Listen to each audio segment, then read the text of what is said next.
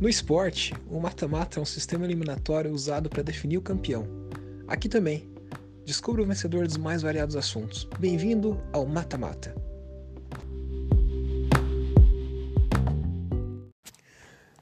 No episódio de hoje a gente vai discutir sobre o melhor negócio modinha da década.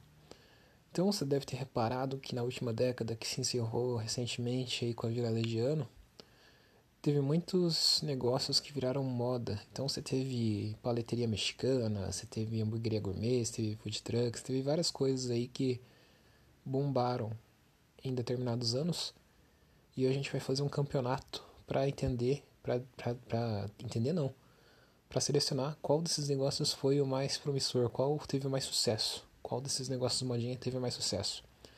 Então fique ligado aí para acompanhar esse campeonato muito emocionante entre os negócios modinhas.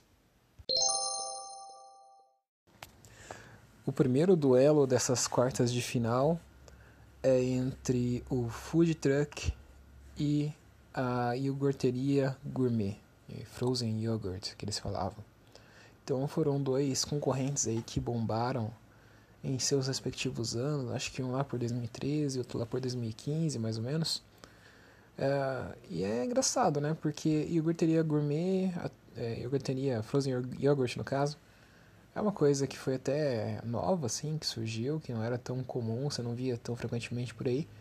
Mas o food truck é realmente uma enganação, porque ele é basicamente uma versão do carrinho de cachorro quente que já existia antes, do carrinho de sorvete que já existia antes, do carrinho de sonho que já existia antes, do carrinho de pipoca que já existia antes, só que virou a versão americanizada, né? Eles conseguiram importar isso do, dos Estados Unidos. Agora vamos pensar em termos de sucesso, frozen yogurt ou é, food truck. Food truck, né? Food truck ainda existem food, food trucks por aí, deu uma decaída aí, né? Não, não tá mais aquela febre absurda. Mas eles ainda têm seu valor, né? ainda tem a sua utilidade, tem vários restaurantes ou, ou choperias ou enfim, alguns estabelecimentos que às vezes contratam food truck para servir comida e tal. Então, ainda faz um certo sentido apesar dessa gourmetização do carrinho de cachorro quente, de uma coisa que já existia, né? Só utilizando o um nome americano, enfim. Mas com certeza teve mais sucesso que Frozen Yogurt, porque Frozen Yogurt meio que sumiu do mapa, né? Você quase não vê mais em nenhum lugar. O nosso segundo duelo aqui é entre a pipoqueria gourmet e a temaqueria. Pipoqueria gourmet, olha, eu confesso que esse é um termo novo para mim. Eu não sei se eu cheguei a ver pipoqueria gourmet já. Mas de qualquer forma, não, tem sim, né? Eles estão fazendo aquelas pipocas com leite ninho, com, enfim, com um monte de coisa diferente. Sabe que um, um concorrente que poderia ter entrado no lugar da pipoqueria gourmet que eu tô pensando agora? O Churros Gourmet. Enfim, fica para o próximo, próximo, próximo campeonato. Bom, então é Pipoqueria Gourmet versus Temaqueria. Olha, eu diria que Temaqueria ganha esse duelo, né? Temaqueria, Temaki é, um, é uma coisa que até hoje em dia o pessoal come, o pessoal meio que aceitou bem, eu diria. E pipoqueria gourmet, pipoqueria gourmet, não sei, parece uma coisa tão idiota. Desculpa se você tem uma pipoqueria gourmet, mas é verdade porque já tem várias pipoquerias, no cinema tem pipoqueria, tem um carrinho de pipoca no, no parque, é, enfim, eu acho que é uma coisa assim, eu, eu realmente não me recordo de ter visto uma pipoqueria gourmet em algum momento da minha vida, eu sei que tem aí, que esses com leitinho, né, que eu falei e tal, é, no cinema tem, já, imagina, no cinema já é um absurdo o preço da pipoca, imagina uma pipoqueria gourmet, quanto que deve ser. Então, acho que desses negócios aí, desses dois concorrentes, acho que tem uma queria teve mais sucesso, né? Você tem algumas franquias aí que estão estabelecidas até hoje, enfim, o pessoal meio que aceitou bem.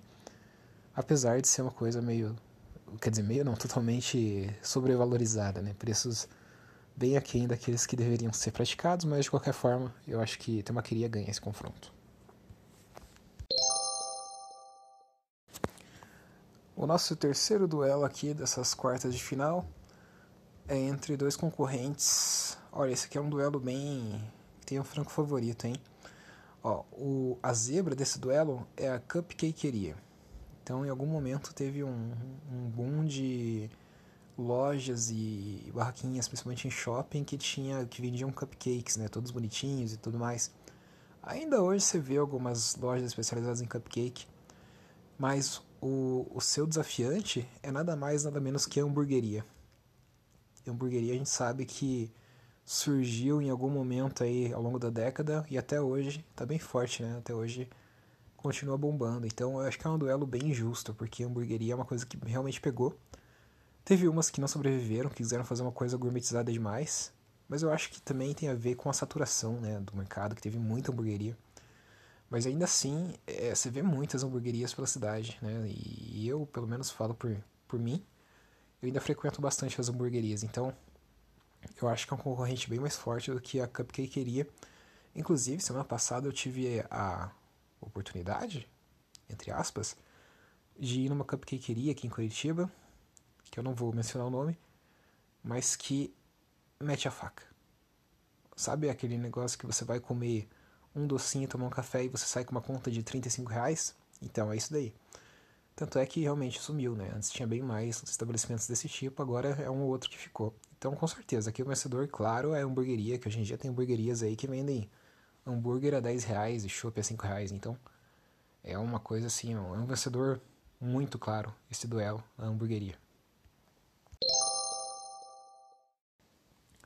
O último duelo dessa etapa de quarta de final é entre as lojas de gin, esses bares especializados em coisas de gin, e a paleteria mexicana. Essas lojas de gin meio que bombaram no ano passado, no retrasado, né? Não faz muito tempo que meio que deu uma difundida. Eu confesso que eu não tinha nem percebido que existia isso. Eu fui visitar pela primeira vez, frequentar esse espaço, um espaço desse pela primeira vez ano passado. E a impressão que dá é que não é uma coisa muito frequente, né? Não é uma coisa, um, um tipo de estabelecimento muito comum, assim.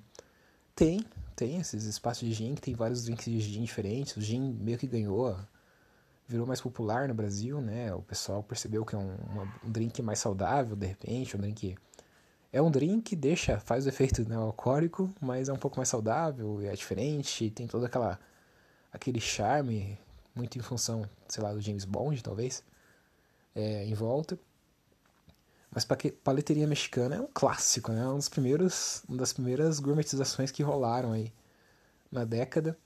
É, obviamente muitas fecharam, mas ainda assim existe bastante, né? Você vê que é, teve um boom, ele foi tipo Pokémon GO. Pokémon GO, quando lançou Pokémon GO, todo mundo jogava, né? Tinha um boom assim, qualquer pessoa jogava. Depois que passou a moda, muita gente falou que ia morrer, que ia acabar e tudo mais. Mas no fim, ficou uma fanbase ali, ficou um, um, pessoal que joga e que sustenta basicamente o modelo, né? E a paleteria acho que é a mesma coisa. Teve aquele boom que todo mundo vendia paleteria mexicana que nem deve ser mexicana. E obviamente muitas fecharam, mas ainda assim hoje em dia você vê vários lugares que tem stand de paleteria mexicana, paleteiro, sei lá o que, mexicleta, né? Mexicleta, uma coisa assim, que é outra marca que tem. Então é uma coisa que meio que se consolidou, assim, ajustou o tamanho do, do mercado, né? A oferta estava demais, estava tava muito ampla, e agora eles deram uma reduzida nisso. Mas, enfim, tá sobrevivendo, tá, tá funcionando. Então, paleteria mexicana, por ser um modelo mais consolidado, talvez, ganha esse duelo. Hoje ainda tem que se provar é uma coisa nova que eu acho que, sinceramente, não sei se vai perdurar por muito tempo. Então aqui agora a gente tem o primeiro confronto da semifinal, que vai ser entre o Food Truck e a Temaqueria. Bom, em termos de é, quantidade de lojas, você, eu não sei, a impressão que eu tenho é que eu vejo muito mais food trucks, porque ele permite que você tenha várias coisas funcionando dentro dele, inclusive uma temaqueria. E temaqueria parece que é uma coisa mais restrita a shoppings, alguns lugares mais específicos. Então, por esse motivo, por ser mais abrangente, por ser mais flexível, por ser mais. por inclusive poder abrigar uma tabaqueria, eu vou dar a vitória dessa primeira semifinal e automaticamente classificar para a final o food truck. O segundo duelo da semifinal é entre Hamburgueria, que é um concorrente fortíssimo, um dos favoritos aí ao campeonato, estilo Alemanha na Copa do Mundo, versus a paleta mexicana, que é como se fosse uma Bélgica, assim, né? Um time sólido, né? Que, enfim, já se provou, já, já, já se provou não, mas já mostrou que é consistente e tal, mas nunca chegou a ganhar um campeonato, né? E eu acho que esse, esse confronto vai ser mais um daqueles em que a Bélgica, e no caso a nossa paleta mexicana, não vai ter muita sorte, não vai conseguir ganhar o campeonato. Porque a hamburgueria também é um modelo que se mostrou bastante forte. Até hoje está sendo difundido, deixou de ser gourmet, passou a ser uma coisa até popular entre os jovens que não têm muito dinheiro. Tá, eu tô exagerando aqui. Jovens que não têm muito dinheiro, entre aspas, né? Classe média, vai. Porque jovens que não têm muito dinheiro sabe que a realidade às vezes é bem diferente, não, não tem a chance, a oportunidade de frequentar a hamburgueria gourmet. Hamburgueria, no caso. Mas de qualquer forma, a hamburgueria meio que se consolidou, meio que se mostrou um modelo que, que, que enfim, tá perdurando aí, tá rolando, tá sobrevivendo.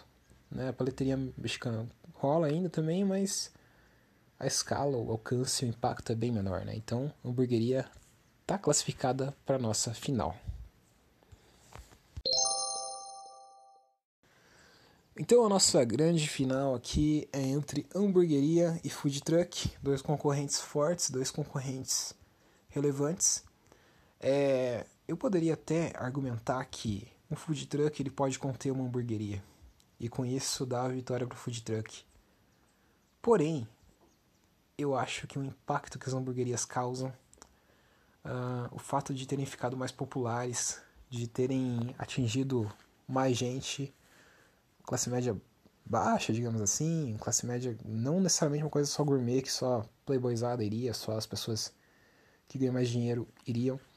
E por estar tá perdurando e por estar tá existindo até hoje, você vê a cidade cheia de hamburguerias aqui em Curitiba, pelo menos tem 500 mil por quilômetro quadrado. Não tem como não dar uh, o troféu de vencedor desse confronto e desse campeonato para a hamburgueria. Além do mais, Food Truck tem esse nome é, americano, é a americanização do, do carrinho de cachorro-quente, do carrinho, enfim, que vende qualquer coisa na rua. E isso já é um motivo para não merecer ser campeão, embora seja um concorrente forte. Então, o grande campeão do nosso campeonato aqui, o negócio, é, modinha que mais deu certo, mais promissor, que mais funcionou aí ao longo da última década, vai pro o título vai para hamburgueria. Não necessariamente gourmet, mas hamburgueria.